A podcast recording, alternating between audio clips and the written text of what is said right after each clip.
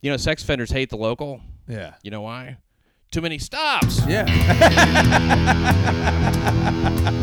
From the smallest room in New York City comes a show that gives you a reason to live. Ah, sexual assault is fun. Manhattan Criminal Court. Female victim tearfully breaking down while describing an allegedly terrifying Halloween encounter with a drunken Manhattan prosecutor dressed as Superman. Well, they say dress for the job you want. Personally, I think he's a sucker. 35 year old Eli Jerkaski allegedly choked 31 year old Kirsten Shook during a brawl at the Murray Hill Bar. I was petrified. I thought he was trying to kill me. In his defense, she was dressed as Lex Luthor. Uh, Shook says Jerkaski was hammered looking for his coat. She says he picked up her purse and scarf from a chair and threw it down.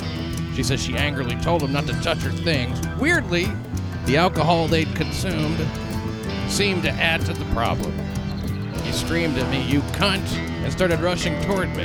I splashed beer in his face. I thought it would slow him down or stop him. You're thinking of kryptonite. Throwing beer at people enrages them. Damn, she really is a cunt.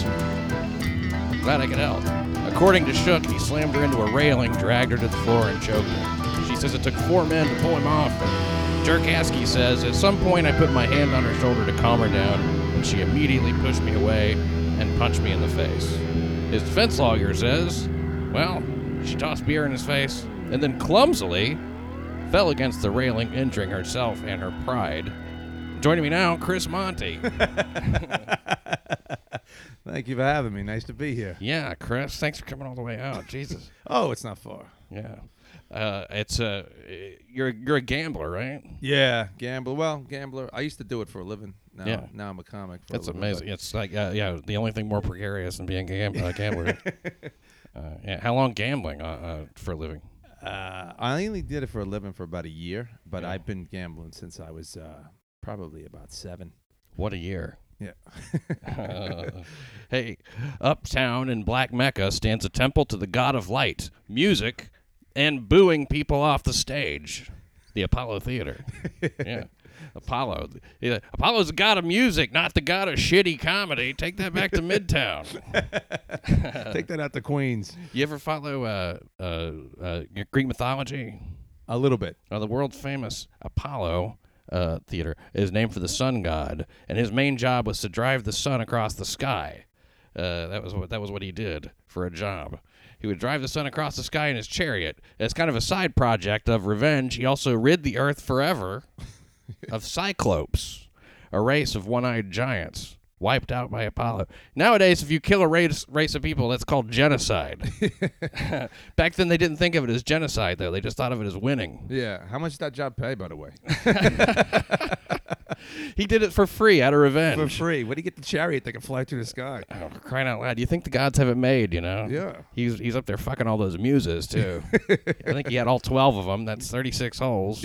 I think he after after a while you just, you know, run out of shit to do. You start killing people. Well, he is a god, though. Well, yeah, it all happened hundreds of years ago. Yeah.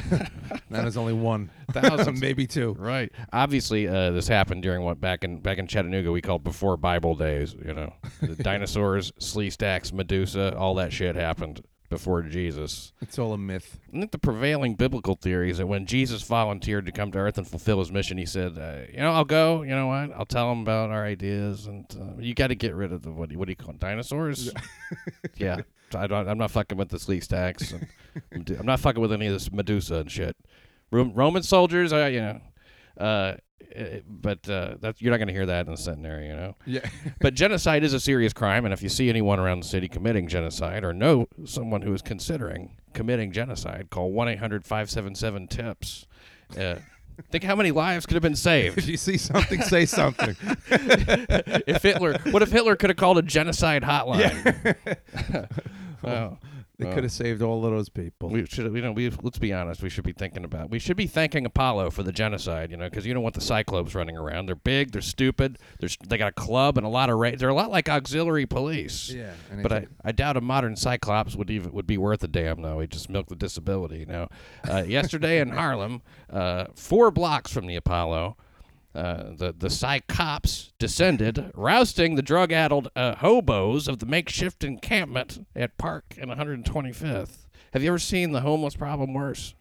Oh, it's ridiculous. Yeah. It's they're everywhere, and there's a, and now they don't even make signs anymore. They just hold cups out with change. I remember the old days. The guy would have a squeegee bucket with some black water in it, and he would say, you know, I'll wash your window, and you go, get the hell away from my car. You, give, you paid him to not touch your car. Yeah, go away, you. Now they just sit right on. they- Even in even in Forest Hills, the beautiful neighborhood of Forest Hills, very rich Queens neighborhood. Oh yeah. They sit outside the Walgreens on the street, cup of change. I'm like, get a job, dude. Yeah. It says help wanted in the store you're sitting in front of.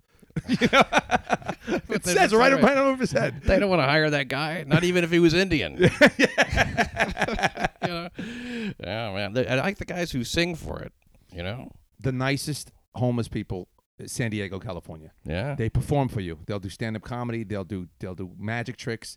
They'll do. I, I swear I swear to God, it was the nicest people. that you know why the weather? The weather's They're in a good beautiful. mood. Yeah. Everybody's in a good. mood. Seventy five every day. No no humidity. It's like they made it. There's a sad thing about a guy who sings uh, "Stand by Me." Have you seen him on the on, on the train? No. He, he taps his uh, his cane and shit, and he sings "Stand by Me" like real fast. Is Like, it good? It's I good. guarantee you that. Well, there's another guy that comes on the train that gives out the sandwiches and stuff like that. You ever see that guy? He's like, Well- I'm helping the homeless, but he looks homeless. What's with the sandwich guy? Yeah, I don't know. It's all white bread and bologna. Who eats that anymore? Prison. That's who eats it. You know, that's like a, people in Rikers are going, "Fuck this shit. Bring me a sandwich." yeah, uh, it's a re- it's a weird thing. I don't know. I've, I've I've talked to people about this before, and nobody can figure it out. Does anybody want a sandwich? And I'm like, no. If you're hungry, you can have one. You don't have to be homeless. If you're hungry, it's like, man, I'd, I'd have to be real hungry, you know? yeah. I'd have to be, well, you- I wonder if anybody gets seconds. yeah. Never. Can I take two, please? Yeah. I guess it's, I guess they want money. That's what it is. It's a, He wants a donation for it, but it's disgusting. Yeah. Well, uh, I think the homeless people, uh, what what they're doing is they're trying to sweep the floor because the Pope's coming. Yeah. Now, uh, there, there are more homeless people now. I think a lot of people assume it's because there's not enough affordable housing, right? Yeah. That's what you always hear. Not enough affordable housing. That doesn't make sense because the homeless people I see, they don't look like they're just being priced out. they're not like oh, I could have paid eighteen hundred. I got trapped into this twenty one hundred dollar lease, and uh, once I noticed the shortfall, I just began to urinate in my pants. Yeah. More recently, defecate in my pants. Well, know? it's like the guy who tells you, "Can I have a quarter? Eh, That'll really help me out." And I'm like, "Really? You're a quarter short? you're just a quarter short? You look like you're more than a quarter short, pal. you Oh, know? man, we are this close to solving your life. Here you go. You know what? I got a jar full of change. I'll be back in a half an hour. Ugh, it's so irritating. Yeah. Well, I think I'll, I think the reason there's a lot more homeless is because of our uh, Occupy Wall Street. I blame that for everything. I think Yes. a lot, like about 25 percent of those fuckers came from out of town, and they're just like, man, this place is cool. Let's stay here. And now they're homeless. And now they're homeless here. Yep. And they were homeless when they got. They were campers, and that's why we get these uh, the worst kind. The, Yep. the, the camping homeless, Oh yeah. willfully homeless. I see young people all the time on the street now. That's the thing about the homeless. I see people like 25 year old kids sitting out there with the with the sign, "Can you help me out?" I'm like, "What? You, you moved here from from your little sparrow fart town, and the big dream didn't work out. That? It's the city life. Why don't you Yeah. just go back home, young Yeah. man?" And, and and we want to say hello to all our listeners out there in Sparrow Fart, Missouri. but uh, yeah, it's true. They uh, it's a scam. They you think they're going to come here and scam uh, you know people who live here. Uh, they, and not only that, but they get neck tattoos, they get face tattoos. They uh, look healthy. They're in better shape than I am, Yep. and I have a roof over my head. And the guy's sitting there on a cell phone. I'm like, dude, sell the cell phone and get some money, and and you know, How much? Uh, I mean, credit debt, credit card debt could a homeless person possibly have? I, I mean, any. I mean, you know, or they pretty much they've defaulted at that point. No, nobody's getting paid. They at least, they have zero, right? I've done that. I think they have zero, Zero, absolute zero. meaning they have more money than I do. And after seven years, it, it's all gone. You know that, right? No, Did you know that? Oh, Christ. I ran I ran a card up thirty thousand dollars, Mhm. and my my friend said, "Just don't pay it." I said, "What do you mean?" He goes, "Just just don't pay it." I go, "All right." And then what? He goes, "In seven years, you start over again. You'll get a whole new credit line." And it's true. Jesus. I started over. I gotta tell you something, and now you've passed it on to me. And there you go. And there's a little tip for everybody out there that's got the swimming in debt. Well, these homeless encampments are pretty unsightly, but they are not unsmelly. Oh. It's like someone's in the backyard burning a pile of assholes. You ever? You lately this city, yeah, it needs Yeah. a big can of Glade. You ever right? jump on that empty train and you go, "Oh God, this is great. The train's empty," and you get on Yeah. there and it's empty because there's some guy pissed and puked himself and he's laying there and uh, taking up the whole cart to himself. Yeah, get a hose, get a cage, get this fucker someplace. That's it. It's funny how for that moment you think, "Wow, look at all these idiots wasting this whole car. Yeah, it's yeah. all crowded in these other ones." yeah, everything else is jam Uh. packed, ass to face, and and that one's empty, and you go, "What a bunch of morons!" And you walk in there and you want to vomit. We need know? a we need a that's the F train guy is I'm homeless and I'm hungry. Uh-huh. Can you help me out? He has the same speech every time, the same tone. I'm like, how does he do this every day? the one that I hate with the same speech is the one who talks about domestic violence. I know her name even. I can't think of it right now. She just says like, "I was the victim of domestic violence," and she does a real like, you know, Dramatic, uh, exactly like a, Monologue. It's really like a soap opera, you know. You should film it. She starts going off. She's like, "This man hits his wife. He beats his wife." She just She's showing it- pictures or pointing to people on the train. pointing at people on the train. Yeah, because they said something to her like, "I've seen you here for three years. I seen you doing," and I, you know, like everybody has, but it's like I think I've seen her once. I don't remember. There's another woman that stands out on on where I live. Tall and she's asshole. big fat woman, and she stands out there going, "I'm hungry. Can you help me? Can you give money?" I'm like, "Bitch, you look like you got a few weeks left here before you really are hungry." you could look at this as an opportunity. Yeah, yeah. you might hit your bikini weight. hey, uh, uh, uh, how about this? Not not a big. We use a, either a big can of Glade or a big can of Raid. How about that? Either one. I, I hear it used to be worse in Harlem. You're a, a lifetime New Yorker, right? Yep, native boy. And grew up in Queens, Yep, Queens, Long Island area, and Forest and Hills, Queens. or uh, I live in Forest Hills, but I, uh, I I actually was born in Elmont, which is just on the Nassau County side of Queens. okay. Belmont Racetrack, where I learned how to do all my deviant gambling. Man, that's uh, yeah, that's a really good location because that's one of the Triple Crown uh, spots, right? Triple Crown. That's now, what the- Belmont Racetrack is at is in a town called Elmont. Yeah, that's Elmont. the weirdest thing. And it's named Belmont because the owners, uh, the original guys who opened it, were the Belmont family. It was named. that They were horse owners, and they were called the Belmont family. what happened to the B in Elmont? I don't know. They dropped it. I guess they they, they can only use one B back in the old days. It opened up in 1905. It's during the Depression. Oh, yeah, yeah. so oldest. had to get It's the it's the uh, biggest racetrack in the United States. The largest racetrack. How and and largest in terms of like Uh, audience or the- the, or the race itself? No, uh, the first of all the property, but the the track itself is a mile and a half around from uh, from the finish line all the way around. Well, now Yeah. you see the Camptown racetrack is five miles long. Yeah, yeah. but I think that was in like England or something. Oh. oh, uh, so you uh, how often do you get to the track now? I usually try to go weekly, but I'm, I've been busy traveling doing stand up. But I, I will be back. Uh, Brag, brag, brag. Right? Yeah, I know, right?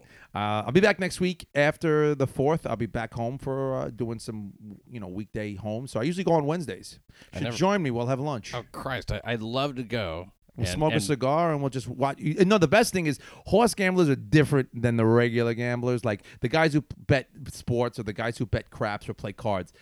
The horse gambler is a different breed. Of, it's a total character. Oh yeah. Oh yeah, it's a total character. And watching guys flip garbage pails over because they lost everything, it's hysterical sometimes. Well, I mean, it, it- that's I always thought that it was like a gentleman gambler, uh, or. but then again, you see a lot of guys with no shirt, right? Yeah, too, no so- teeth, and they're screaming at the jockeys. you piece of shit, Velasquez! You know, like like the, like the jockey lost on purpose. They get Yeah. paid to win. Believe me. Yeah, they're happy to win. Yeah. What? But is there any corruption in it? Um. Yeah. There was a there was a time when uh, I knew a guy. I won't mention his name at the window, and he used to give me tips on stuff on certain just certain days in certain races, and I used to have to gamble for him because he being an employee of the track is not allowed to gamble. Okay. So I would he would only not give. That's how he'd pay me. He'd he'd. I, you know, I'd make the bet for him. He'd give me the tip too, and then we both make money. Uh, he got he got busted right before his daughter's wedding. Wow. It was in a newspaper and everything. He got busted for uh, for, for gambling and for, for giving out information. Wow. So he got to sit that one out. Yeah. Lucky guy. Hey man, speaking of weddings, I went to one, and let me tell you something. Uh, you ever been to a Quaker wedding? I haven't been to a Quaker wedding. I have never been to one. I'm sure it's dry too, so I'd really want to kill myself. Talk about dry. It's silent. it's as dry as it can get. In a word, this this was the most sadistic wedding experience. It's, it was the worst thing of of all the experiences I've had. It was probably the worst. This That's this going to this wedding was the worst experience. What I've, state was it? It was here. It was in was New York, York? City. It was in Wow. Manhattan. Their idea of a wedding is like, okay, well, here's what we're gonna do. First of all, this is just gonna take forever. This is the preacher talking. but the is ceremony, me imagining him saying this, you know, side of the groom bride, whatever, and then they don't say anything. They're like, we start with a period of meditation and silence. It's an indeterminate period. It's going to go on a while. you sit there, nothing happens, okay? It's stuffy. There's no air conditioning. The window's open, no breeze. It's so frustrating, you know, because every once in a while you feel that tantalizing, just like Oh, the yeah. wind just pushing your fucking face. with you. And then, like, uh, they start, they do their vows. That takes about a minute and a half, you know? I mean, like, they, That's but, but they do it, like, really, like, you know, like, and then, like, they have a thing where people get up and say what they think. So all these people in the family, it's very polite, you know. oh, you you didn't get up and say anything. Did you? I don't know. I would have been like, how fucking much longer is this gonna be? I really don't know how long it. T- I was a friend of a friend, even. So it's like I didn't know anybody there. They're rich, and they're saying things like, "Well, we took a limousine back from the Hamptons to eat at Tavern on the Green." That's three things I can't afford in one sentence. That's crazy. Yeah, yeah. What a night, though. Got to tell you, don't ever go. If you ever get a chance, don't go to a Quaker wedding at all. Well, you know, in the '70s, people um, used to come to Harlem from five states to buy heroin. right? Oh, yeah. And now the CEO of Catholicism Incorporated coming from Rome to visit a Catholic school. it's a trip, right? It's unbelievable. Yeah, huge improvement. The Pope, as we record this, he's in D.C. Now, the moment he landed on American soil, I've got a friend. He's on the show a lot. Senior Jew correspondent Nate Fritzen. And the moment the Pope was on so- on on on uh, he American fainted. He fainted and he got an arm pain. he was supposed to be here today, couldn't make it. So I'm I'm concerned. Uh, Oh, so okay. uh, uh, you know, like when when he gets to New York City, Fritzen's going to go into convulsions. um, Apollo got a medicine and plague. Right? Heroin is both. and during drinking parties, that's when he used to bang all those uh, muses. Like, I don't know. I keep bringing up Harlem just because, uh, and, and the Apollo because it's in Harlem. Mm-hmm. I was trying to make some kind of connection. Uh, a, a long list of uh, uh, this is interesting about Harlem. Long list of noteworthy films have been shot in Harlem. Likewise, a long list of people have been shot in Harlem. Not all noteworthy. Uh, murder and rape Yes. uh, both down in Harlem. Now, in this case, all the way down. A notorious 125th Street homeless encampment. A homeless woman was raped in her sleep. I don't know what she was wearing, but I'm sure it smelled like piss. How sexy could it be? you know? Oh, It goes to show you can't blame the victim. Not always. yeah. Well, I hope she was raped by another homeless guy. It doesn't sound like it. Like, who could get excited over that? He had clean clothes. He had a phone. He gave her a cigarette. I don't think. Did he give her a quarter? I don't think he was camping. I think that's the guy that just like was like, hey, if you fi- like, you found money on the on the ground, you know, and it's like, oh, I get to fuck this, right? But she's sleeping in a box. This is a, uh 5 a.m. rape, 125th Street between Madison and Park, only four blocks from the Temple of Apollo, or early morning rape. Some people like to hit a Waffle House. you know, gets to be that time. You're out, you're drinking. Waffle House or rape a homeless woman. It- you know what? We don't have Waffle House in New York City. That's right. So let's go. Maybe if we did, yeah. it would, you know, it, it would cut down on the on the homeless rape at It- it 5 j- a.m. exactly. I personally like to bang a wetty, stinky pussy right before I get my cup of Joe in the morning. You know what I'm saying? You're on your way to work. yeah, you know, I like to get something right off the ground. This guy's probably on his way to work. He's uh he works at he's, he's in the Wall media. Street. Yeah. Well, I mean, oh, well, you see, the homeless uh, woman and and the Waffle House waitress very similar around five in the morning too. You know what I mean? Yeah. If, they, if they've been there the whole night. My mom was a waitress. I don't like to talk about waitresses, but you know, Waffle House waitress is a very you know the, a lot of those Waffle House cooks they end up like I, I read about one jerking off there. Yeah, that's cook just- is a good word, not chef. oh yeah, man, come on. No culinary school in his background. Yeah, There's no toothbrush in his background. You poured a batter onto the skillet. But you know what though? Those fuckers have got a memory, man. I mean, it's hard. They, a short order cook, like a really skilled short order cook, is very difficult. You only really get those really good ones in New York City. When I find when I go to one of those out of town, you know, diner, you know, coffee shops, Mm-hmm. it takes forever to get even just a cup of coffee brought to you before you, they even take your order. Yeah, like I, I've seen some skilled guys. I was really bad at it. I used to be a, a line cook, and I never did quite work up to that. You know. I was a line dancer. well, this woman was 22. 22 year old victim was sleeping. 22's young to be homeless. Yeah, she's another one. Probably came from somewhere else. You've exhausted every other option at 22. He's gonna sleep on the street at 22. It's reported that the man pulled down his pants, had sex with her in plain view of people passing by. They say it like it's so scandalous. At least two other people are taking a crap in plain view. Let's get real. Uh, the New York Post uh, uh, uh, quotes this. He says a source said he's having sex with her for a few minutes, and it doesn't appear she knows. Uh, she's out. She's sleeping apparently, out cold. And you did what? yeah, I know. How about I have it on my phone if you want to watch it. yeah? she's Only like- New Yorkers. We just don't get involved. Well, that's what I would do too. I wouldn't do anything. I was like, look at that. You know what? I haven't had my coffee yet. I can't get involved. For all I know, they're dating. For Christ's who sake. knows? 22, passed out cold.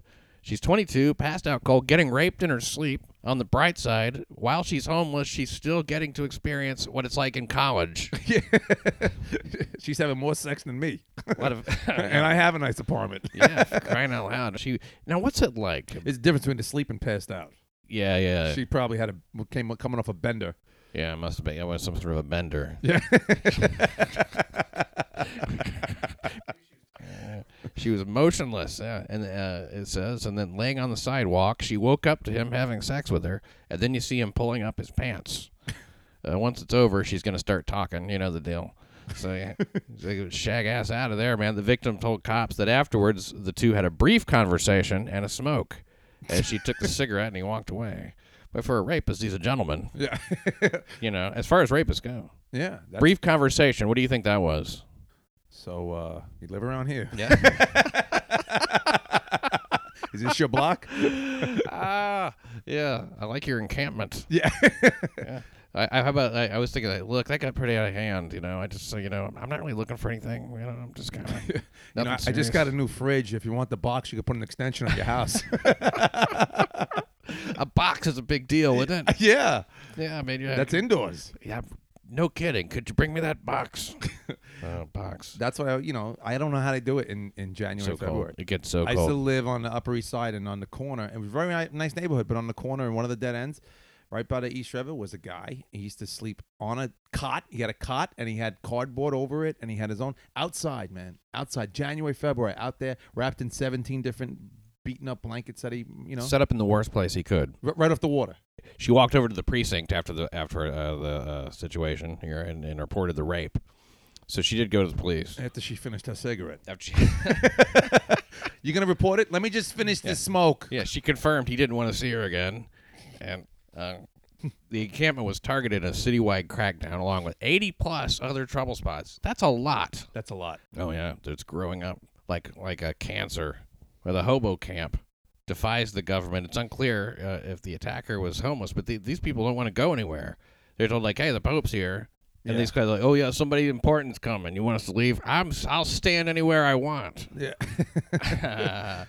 but you know about this woman, a rape is a terrible thing. That said, considering what the rest of her li- life is like, this is probably the high point of her week. That's as good as it gets. yeah.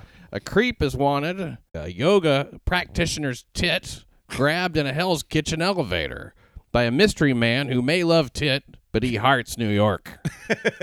Police are looking for the tit grabber who wore an I Heart New York t shirt. A 36 year old woman happened to be on her way to a Bikram yoga class when the tit grabbing occurred. she yelled at him to stop and shoved him away. This is from DNAinfo.com. The victim was on her way to class at Bikram Yoga NYC, one of four locations the studio owns, one of its co owners said. when the elevator stopped, the suspect bolted down the stairs. Uh, and here's another quote from DNAinfo.com. It's the first time it's happened in 16 years, said Jennifer Lobo. Uh, for us, it was a real wake up call. We live in New York City and we have to be more alert. Well, that victim blaming brought to you by Bikram Yoga NYC. Four locations in the city, one near you. Uh, Lobo said the victim was doing uh, fine and returned to class uh, several days after the incident. Returned to Bikram Yoga class at Bikram Yoga NYC. They they did mention it several times in here. Uh, do you think It was a plug. that the whole thing was a plug? Maybe. Maybe it was a plug because, you know, I can't imagine somebody would be that insensitive to use somebody's sexual assault to mention to plug the one of out four business. locations. Yeah. yeah. That happens. Yeah. That's what it says. And I think that's just And I mean, it, but for a Bikram yoga, they really get into it. If you're one of those people that's into it, you're like, no, please use my sexual assault as a platform to discuss your yoga. Yeah. I think They're that like vegans. The yoga people, you know. They're just they're like Martians. yeah. They, I find them to be very sexual people too. Oh yeah. Just like want to fuck all the Well, time. because once you loosen up everything on your body, you know, with those stretches, They, uh, yeah, they're loose. and then the hot yoga. That's what. That's the hot one. Bikram's yeah, the yeah, hot. Yeah, it's the, I Yeah, couldn't They imagine. sweat their fucking pussies off. it's a lot of women in there. I just, I don't know what it is about it. It just fucking bugs Hot me yoga. out, man. I just don't like it. Yeah, They seem like jerks. They seem I- like some fucking. Just, you guys are jerks. it's it's the yoga people and the vegan people. Those two breeds just to get up. Yeah, they know, can suck it. You know, yeah. They won't even. I, I'm done with them. They won't even talk to me anymore. I've written them all off. I gotta uh, hire you next month for a benefit for yoga vegans. Oh yeah, that'd be interesting. Yeah. What, does it pay anything? You get to fuck a homeless chick afterwards. a subway sex offender who can't get enough of that sex offending. Caught again with his hand in the buttock jar. Excuse me, his dick.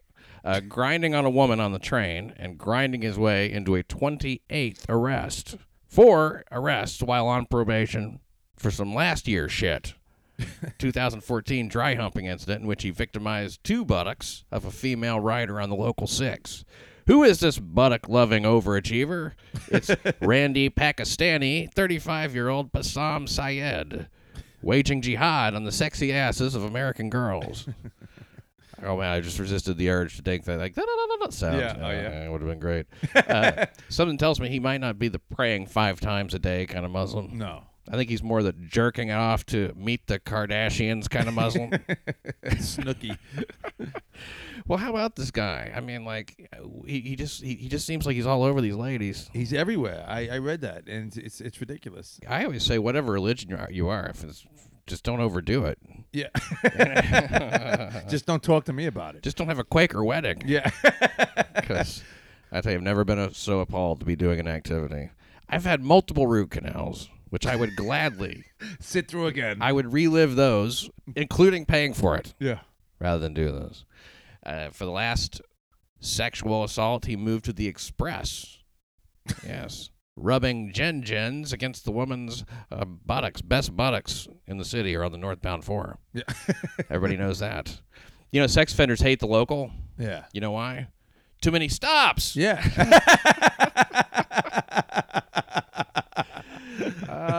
Sexual assault is funny. Yeah.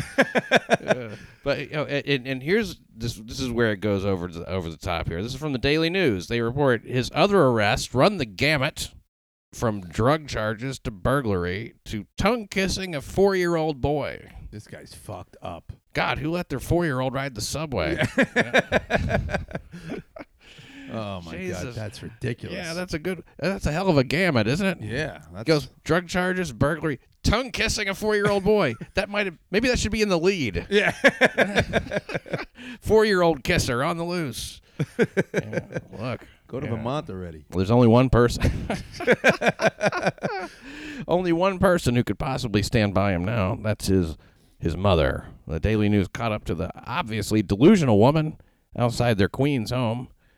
And she says this It's not easy to find a wife and have kids, she said. it is true. Yeah. It's true. To kiss to to find a princess, you have to rub your dick against a lot of frogs. Yes. Frog bitches on the train. I don't want to break up the party or anything. He doesn't seem ready to settle down. Maybe he kissed a frog, and that's what turned into the four-year-old. He's 35. He lives at home. He's a registered and repeated sex offender. Something tell me he might not be a family man. The mother mother continues. She- uh, She's outlining the kind of woman she wants him to find. This is how unrealistic this bitch is. yeah. She has to be Pakistani. She has to be a Muslim girl.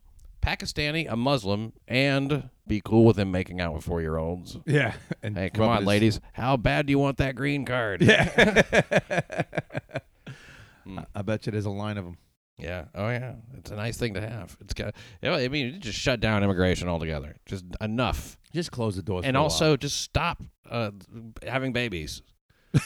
Yeah. just just a complete uh, what, what do you call that? An embargo? What do you call it? Just a, just to shut it down. Just shut everything down for like ten years. Let's let's just let everything recover. yeah, yeah. You know, let's just get caught up here. let's get caught up to where we are. Let the grass grow back. You know, Take a few deep breaths, you know. Oh. Jesus Christ, the kids are terrible. If there could be a reset, just like, hey, the kids, you know, they don't get worse for a few years. You know what I mean? we need to just go back to the old way of you know discipline, that kind of thing. You know, Yeah. they're too spoiled now. I think that's a problem. You know what? And and and, and you know what's uh, they they are too spoiled, and uh, they need to pull the pants up Because they've See never had to work. need- Yeah. Jesus, they nail you on that. I mean, you can't make out with a four-year-old. What the fuck's can't. the world coming to? Hey, well, I tell you, they got some strict rules on the trains. yeah. Sex offenders, they're predators of various cultures today. Now, sexual predator who's a Buddhist.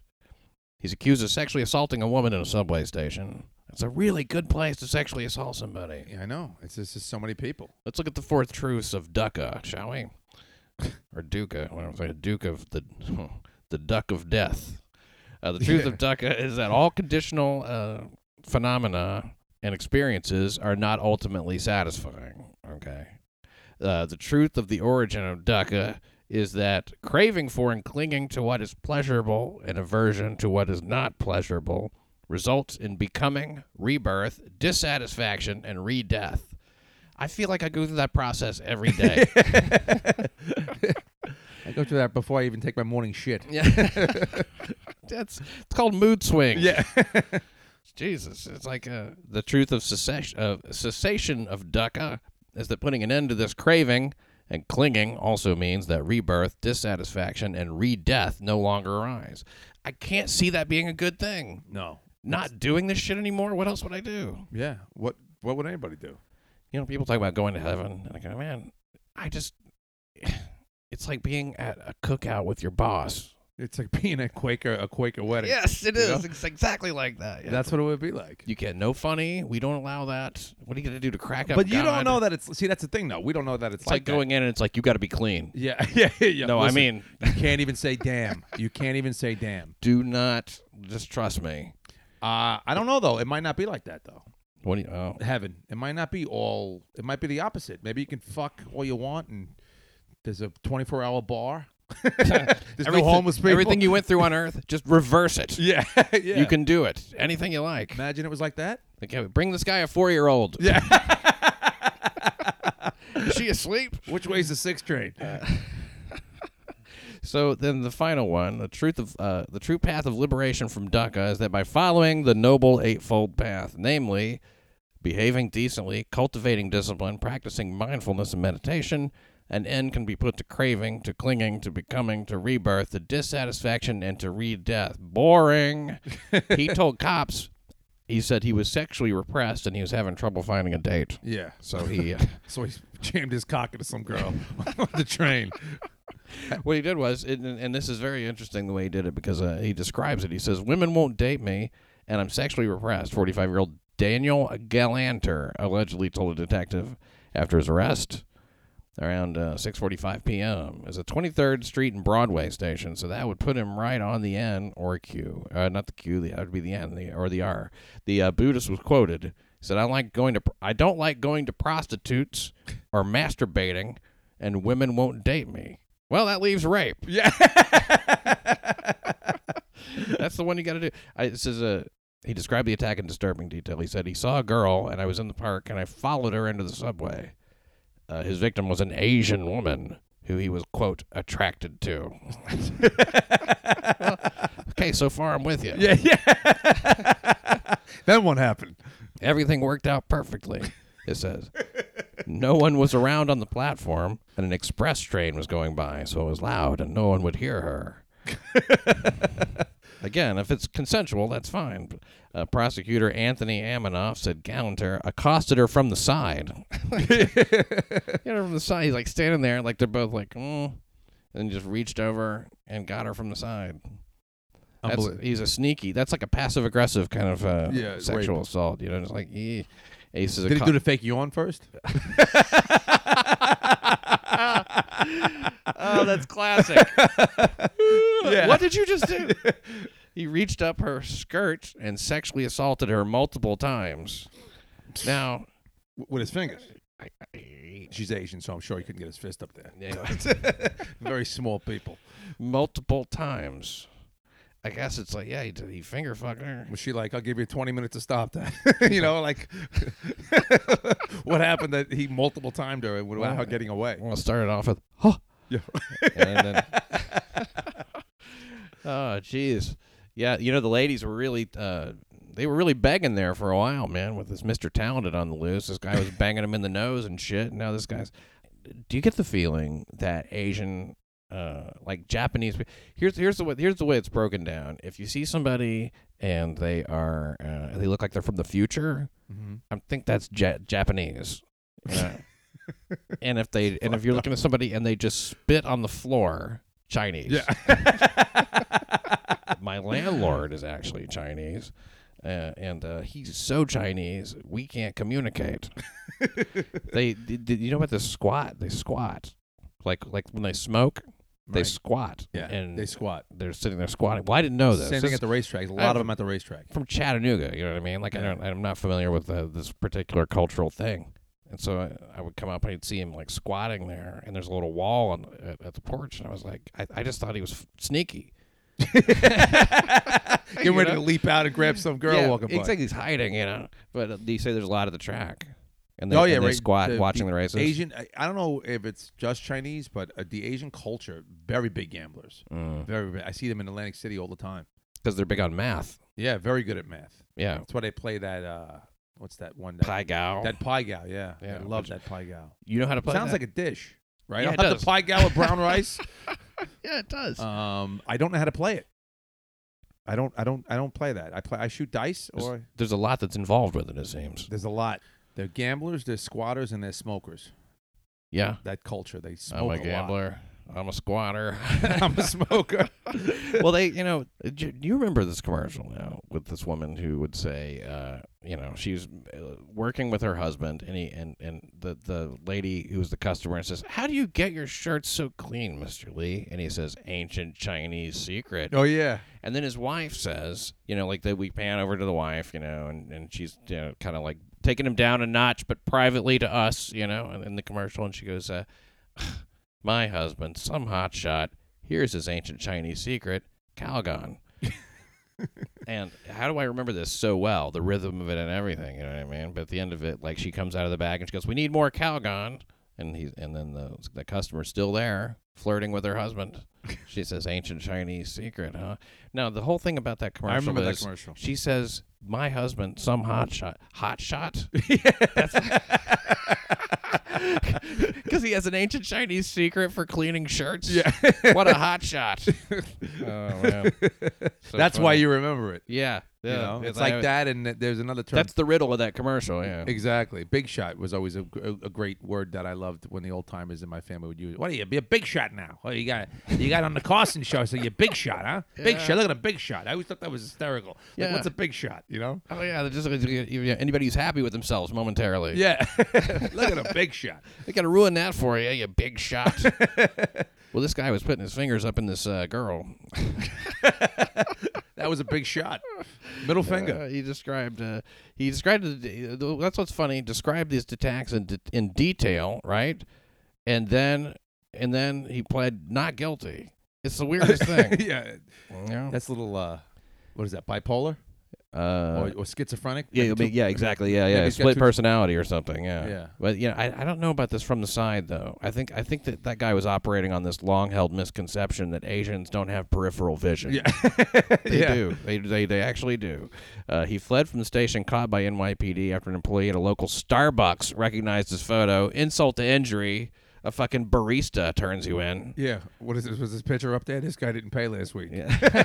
at the Starbucks. Not only did he sexually assault this, uh, well, he's a Buddhist. You know, he tries to get his shit free. He's being held on twenty five thousand dollars bail. His life just got a lot more real. Yeah. Saturday night, South Bronx, barber shop. A guy waiting for a cut got shot. A masked gunman in a gray sweatshirt entered the Mott Haven shop around 7 p.m. and started blasting. Fired several times, hitting the 19 year old victim in the stomach. Then he left without even getting a trim. Victims expected to survive. Now, this landlord killer, Brooklyn Supreme Court, damning evidence in the murder trial of a handyman on trial for murder. The damned handyman was accused of killing and dismembering his boss. Over three hours of audio recordings were played of the handyman describing in detail how he killed and dismembered his boss. It's not about committing the perfect crime, it's just about how well you clean up. Luis Perez, the irony of getting ensnared in the murder rap because he boasted about how well he cleaned up, lost on him. He uh, who recorded him? That's that's what we'd like to know. His snitching ass daughter Irene. That's who did it. Yes. From the Post and the bombshell audio recorded in 2011, accused killer Luis Perez tells daughter Irene how he furiously scrubbed with hospital grade bleach and heavy duty carpet cleaner. Calgon. Ancient uh, Mexican Hot- secret yeah. Hot shot. My father, a hot shot, cleaning up blood. cleaner the to clean the Bushwick apartment where authorities say he killed and dismembered landlord Bruce Blackwood in 2006. I used garbage bags to put the body in. I put everything in garbage bags. I cleaned the area. I bleached everything. She uh, he told her. Wow, he really is a handyman. That's a good job to have for killing. Yeah. The handyman is a. I'm telling you, You got to bring him on the team. it. it- yeah, You got that high grade bleach, right? From the hospitals? All right, good. Let's go. Uh, His daughter turned him in, though. Yeah, yeah, that's what I'm saying, man. These kids are snitches. That's what I need to show Bossum's mother back there. Like, don't have kids. These, these kids are they're going to be snitches or they're going to be pedophiles. These people suck. Uh, jurors in, in Brooklyn Supreme Court listened to the three and a half hours of recorded uh, of him talking to Irene. He testified that here's what she said: police coerced her into helping her arrest her dad. That's what happened. It wasn't just she wanted to get rid of her dad. she dad. probably got a nice little piece of change, too. Mm. She said they told me my children could be taken away and I could be put in jail. She tearfully testified. Perez, now 50, had long been sus- suspected of killing Blackwood, an OTB supervisor. There you go. It all comes back to the horse races. Yeah, who owns several homes in Brooklyn and Queens. Uh, what is an OTB supervisor like? What's the stereotypical one like? Um, well, Rich OTB is, is an off-track betting facility. For those who don't know what the OTB is, Which we don't have here we, in the they city They all anymore. closed in New York City, but they are on in um, Nassau County and Suffolk County on Long Island. That's the end. Um, I I guess it would just be like be overseeing the same way, almost like a bank, because he's he's got to handle the money flow and everything, and, and all the cashiers that take the bets. So uh, you know, So it's a guy like a defrocked banker. yeah, Hmm. it's almost like being a uh, a pit boss at a casino. Yeah, that's a big job. Yeah, I'm sure it's a big job. I'm sure it's stressful too. I would imagine so. Yeah, I mean, because if you fuck up, you're dead. Yeah. so- Apparently, They will kill you. Yeah, your yeah. janitor Yeah. beat you, killed you. handyman got him. He is. Uh, uh, Blackwood went missing on March uh, 6, 2006. The same day, prosecutors said that he confronted Perez about forged checks and $7,700 in stolen money. So this guy was stealing from him. yeah. And he confronted him because he's he's the fuck like you said, you know, he doesn't take that kind of shit.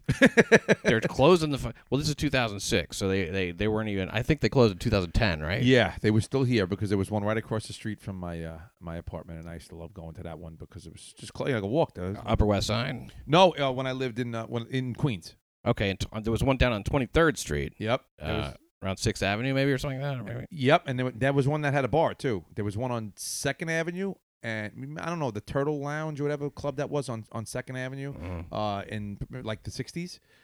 There was a OTB second floor. It was a lounge. It was like a parlor. It was a gambling parlor. You could bet the horses. Beautiful, be- you know, square bar, couches. okay. Like the, it was, it was great. I was about to ask the question. it was like the '40s. You know, it was like walking into the '40s, I was. Oh, like the 1940s. of course they get rid of something great like that. Yeah.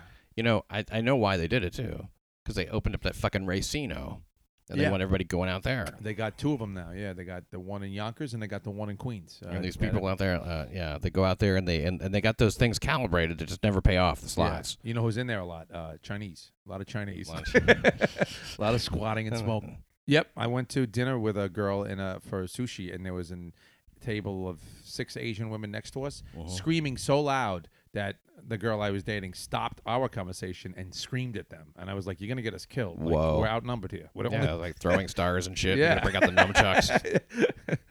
huh? Well, that's wild. Your your your your, lady sounds like quite a uh, This quite is a the lady I'm with now. This is a this is a, a date, a girl that I just had dated briefly. Was she just too much? Yeah, I got tired of screaming at her screaming in restaurants at people. Oh man, that's, no, she was good. that's awkward. just didn't work out. Yeah, she's probably listening. Yeah. Just in case. I won't mention her name. Mm. But I came in her. yeah. But I, I, I, I took her from the side one morning.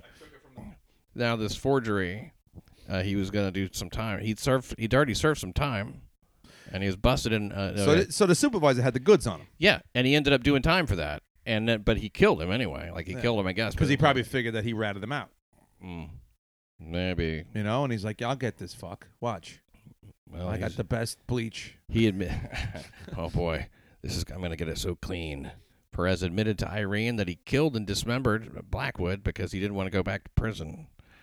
Uh, it wasn't something I planned. He told me the police were going to come and arrest me. That's exactly right. He told me the police were going to come and arrest me. And then he just snapped and killed him. And he said, uh, "Yeah, I tell you, man, that's good. But man, oh man, are you ever guilty in that situation? You know? He's nothing to do. But I mean, they had to like just fucking like he had to have cleaned it so well.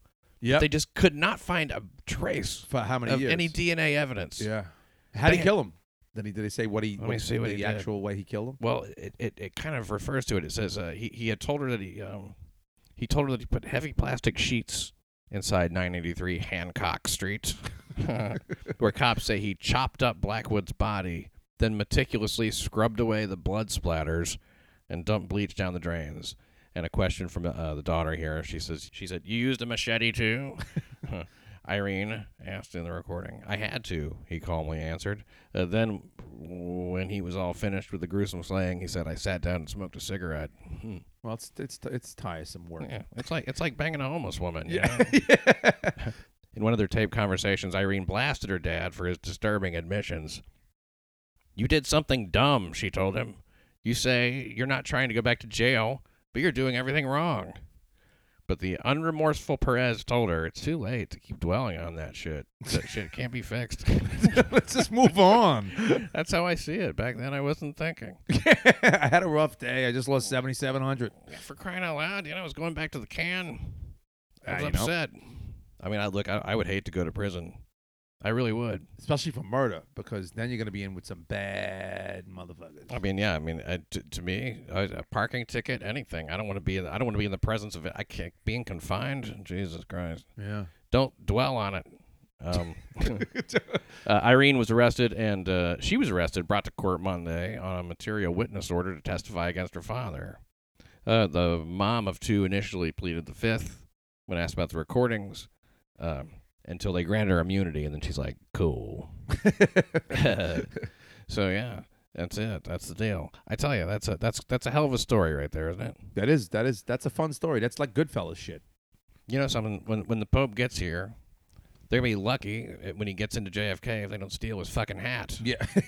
This TSA is out of hand, man. You, have you seen how much they're stealing lately? Unbelievable. First of all, there's one in LaGuardia. Took a girl into a uh, an Asian woman, took her into the bathroom, and just felt her up. You know what I mean? Just it was just like, I have to take you in there to search you. Take your show me your tits. Yeah, it's like put your arms. She's like, I don't really want to be in here. Find me a female to search me. And and he goes, put your arms up. you don't understand what's happening here. Yeah, that guy's been on the job for a long time. He was like, uh, He's got it down.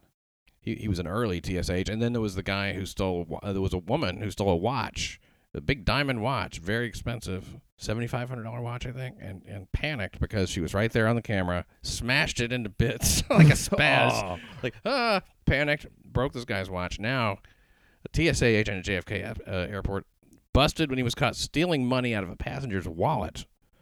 Uh, Joe Bengay, 37, processing passengers at Terminal 1. That's Joe Bengay when he swiped $61 in cash. Really? Man, you're going to risk it all. For sixty one lousy dollars. Yeah. You ever have a, you worked at, the, at like an airport kind of for a while? Did you? Yeah, I worked at uh for American Airlines way back in uh the early nineties. Yeah. And what'd you do? You were a pilot, right? Yeah, yeah. no, I was a cabin service cleaner. So Oh. I would clean the planes.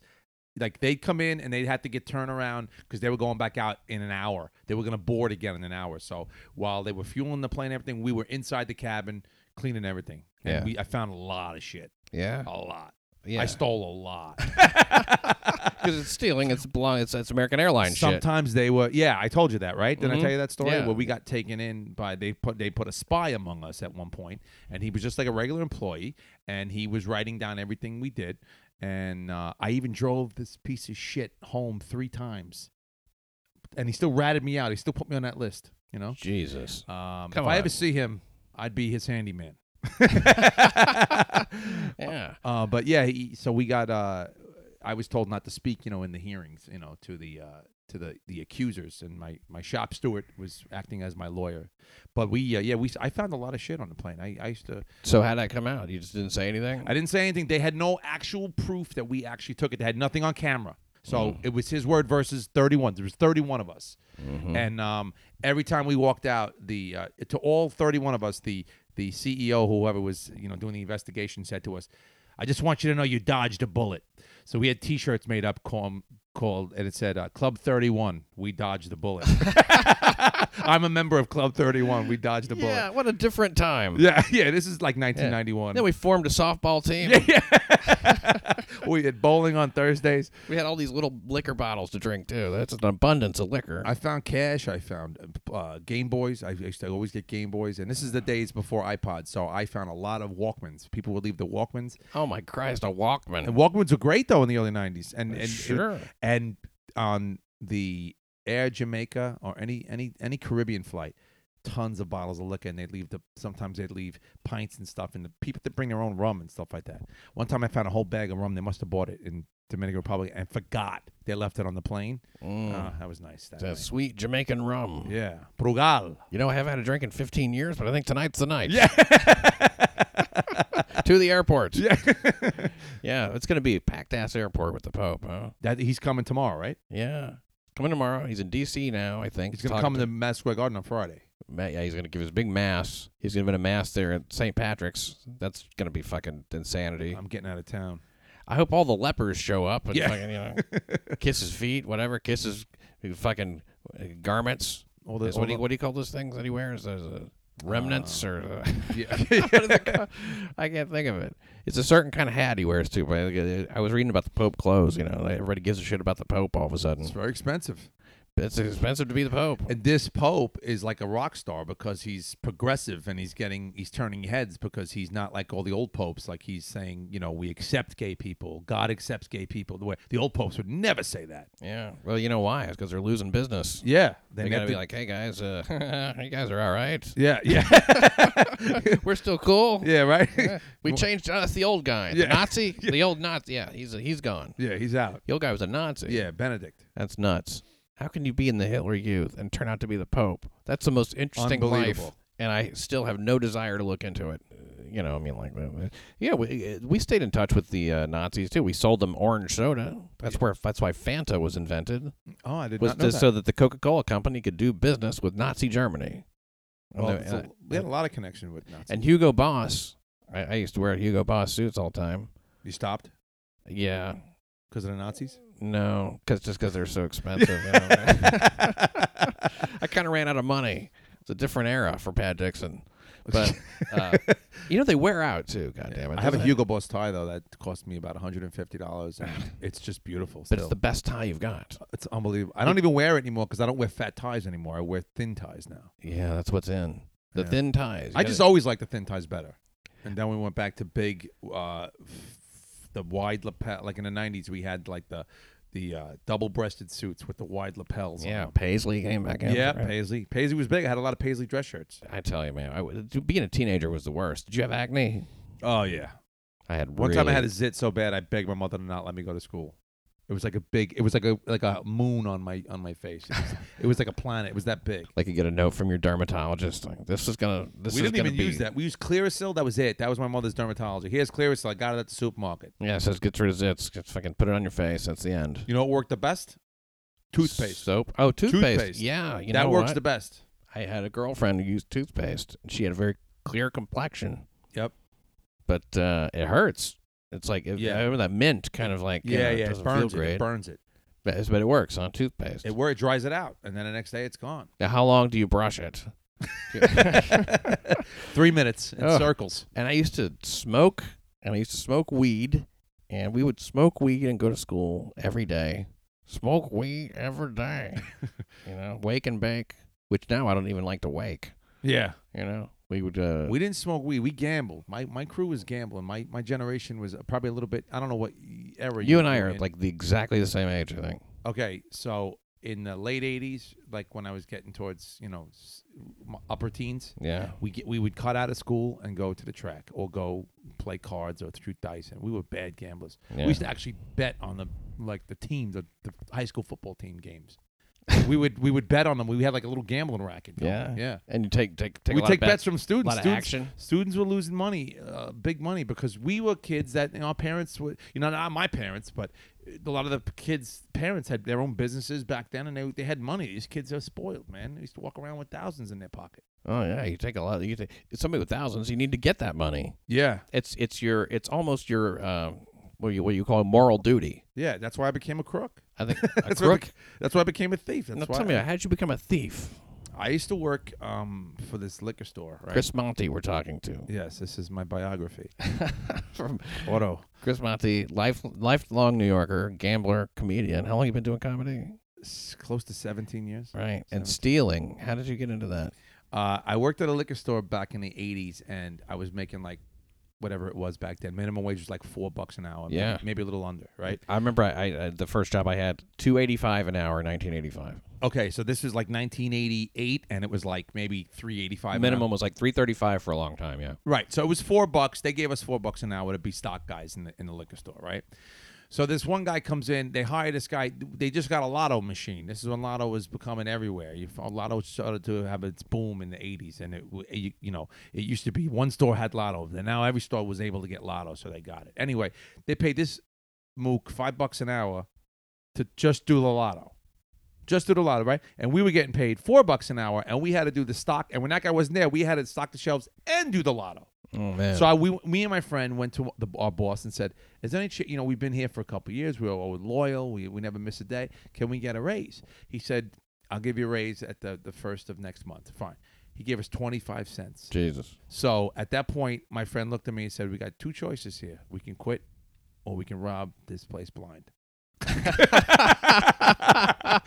and it was so it was opened in the 60s and they still they weren't modernized. They still had the old registers. They had no surveillance. They had the inventory was was pen and you know a composition book there was no computers It was no a feather pen and everything. And yeah, a quill. yeah it was like working for scrooge so we uh Wow, that's awesome. we we we figured out a way to so you were able to find some holes in that system. I found some big holes in the system, some big loops, and I first thing I did was line up customers of people that wanted to buy uh, liquor on the side. You know, bars, restaurants, friends, and I would steal when I had an order. I would steal what I needed to steal Mm. and uh, sell it on the side for a profit.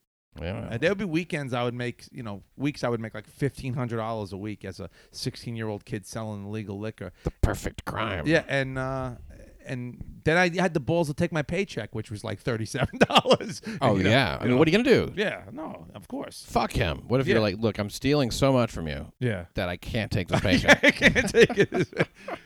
and I did that for a few years, and Why got, don't you donate it to your mother? yeah, it was. I was making a lot of money. If I Fifteen hundred a week for real. maybe more sometimes, and I was gambling on top of that. Sometimes I'd go to man. the track with a couple grand in my pocket and come home at like you know nine, ten grand. If I were you, I'd still be working at that liquor store. It closed. it went out of business.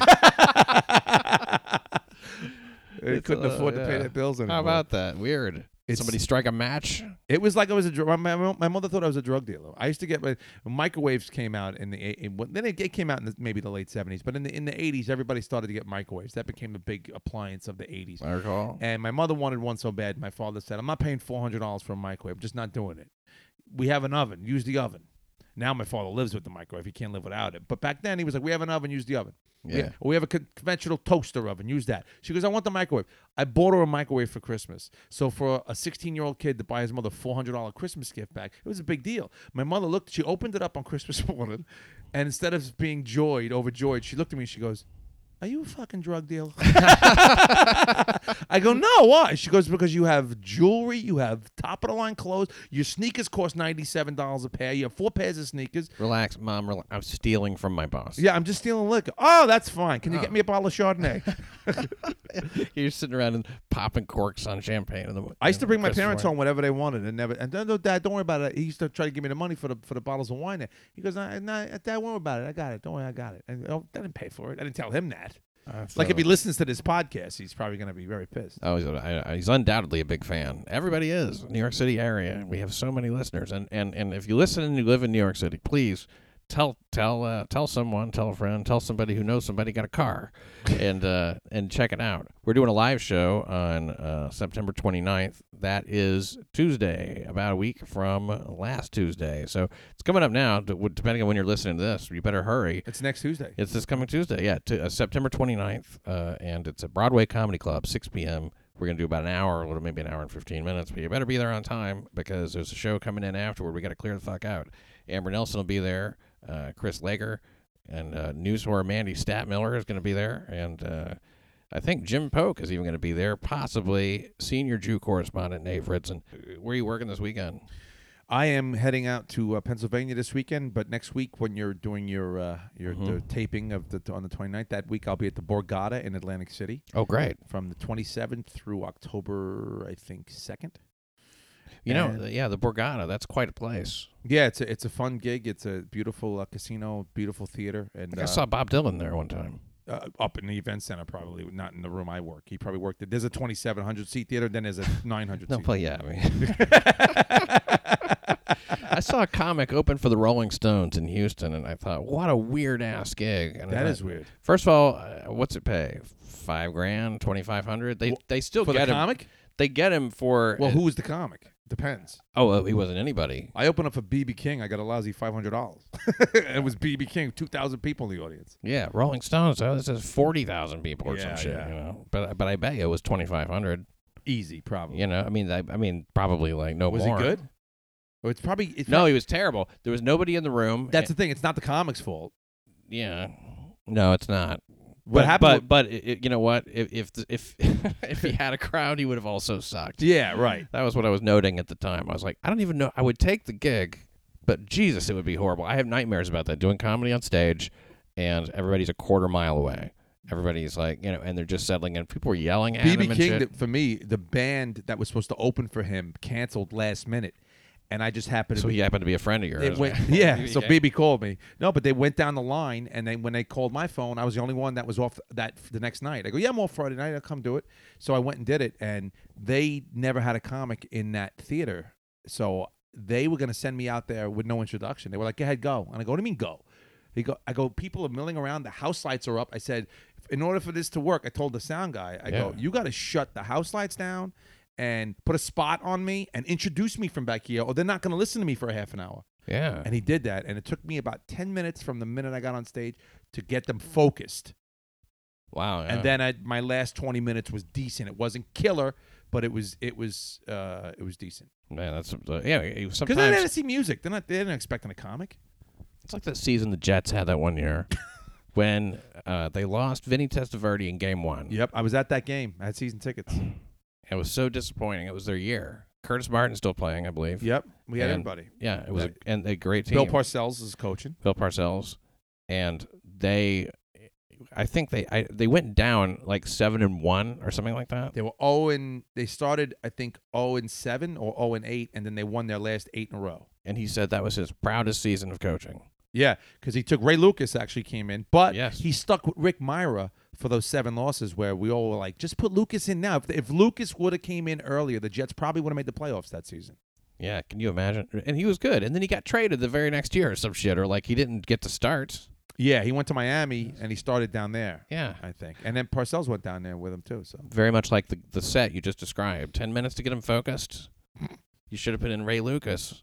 Yeah, but then the last 20 minutes, you, you have him and it's decent, and, and you figure you just about break even on, on that set, you Yeah. know, like, but it took a lot just to get there, yep. just to get your head out of that hole. Well, man, uh, you're a great comic. I, I, I enjoyed working with you, worked with the governors, and you're very fucking, you're extremely funny. very you. good. You're Yeah, funny. True pro. And you, and you do this, uh, uh, you do unusual gigs. I hear you were telling me about some of these unusual gigs you do. Now that's the kind of shit you have to find because, like, where does the money come from? It comes from some golf course. Yeah, yeah. It comes golf from some- outings and, and people. And tomorrow, actually, I'm working with Joey Kola. We're going upstate. We're doing some restaurant that's just throwing some. Martha Stewart's going to be in the audience, and we're just doing Wow. some. Yeah, we're just do, and it's good money. It's you know, it's it's a nice piece of change, and they're going to feed us too. It's a full spread of good food. Isn't it great when there's good food involved? You know, that's how it is. I'm doing this, and that sounds awesome. Please tell Martha that uh, to listen to the show. Yeah, but I, will. no, I'll plug the show. I I have a thing. It's it's, it's a place called New York Vintners, and people can come to it. There's a link on my website, crimereport.nyc. There's some ribs involved, and there's three courses. October 9th. This is in Tribeca, yeah. So it's uh, New York Vintners. It's a lot of fun. It's it's it's a weirdie. If you want to come out for a weirdie, and, and it's definitely a rarity and a fun one. And Tom Ryan's going to be there, who's hilarious, and also you know Kendra Cunningham. Oh, I love her. She's great. Boston accent. I love her. We break each other's balls about New York and Boston every time I talk to her. Yeah, she's fucking funny. And then Liza Funny and. Schrager. Yeah, yeah. Well, you know. Nice person. So come out if you get a chance. Uh, everybody out there, if you got a little bit of money to burn, and if you don't have any money to burn, come to that free show because it's free. The the crime report, uh, and nobody's listening now. They, they, they uploaded a long time ago. Uh, it's just you and me, Chris. But uh, yeah, come to uh, Broadway Comedy Club, and that's the 29th. That's Tuesday, and uh, and do that another time. Thanks for uh, hanging out. Also, thank Chris. Thanks for coming. Thank you for having me, Pat. You're, you're a great, com- great commentator on. Wow, that's I'm gonna put that under my pillow. Thank you for listening to New York City Crime.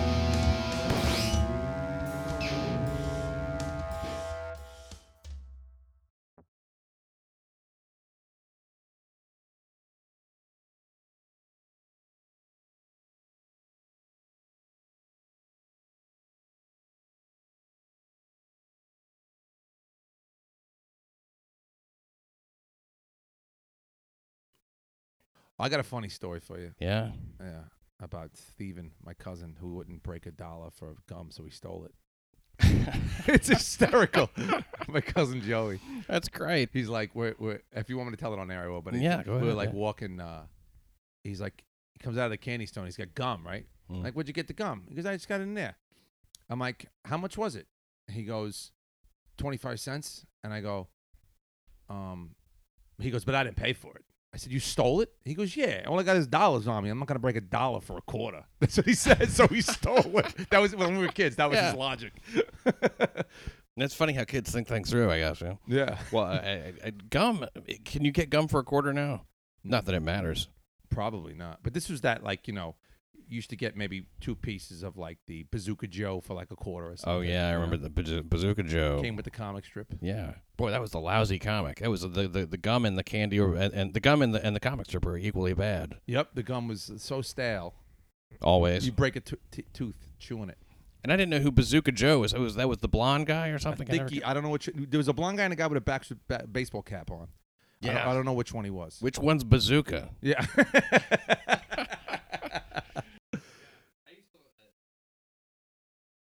and then the hot yoga.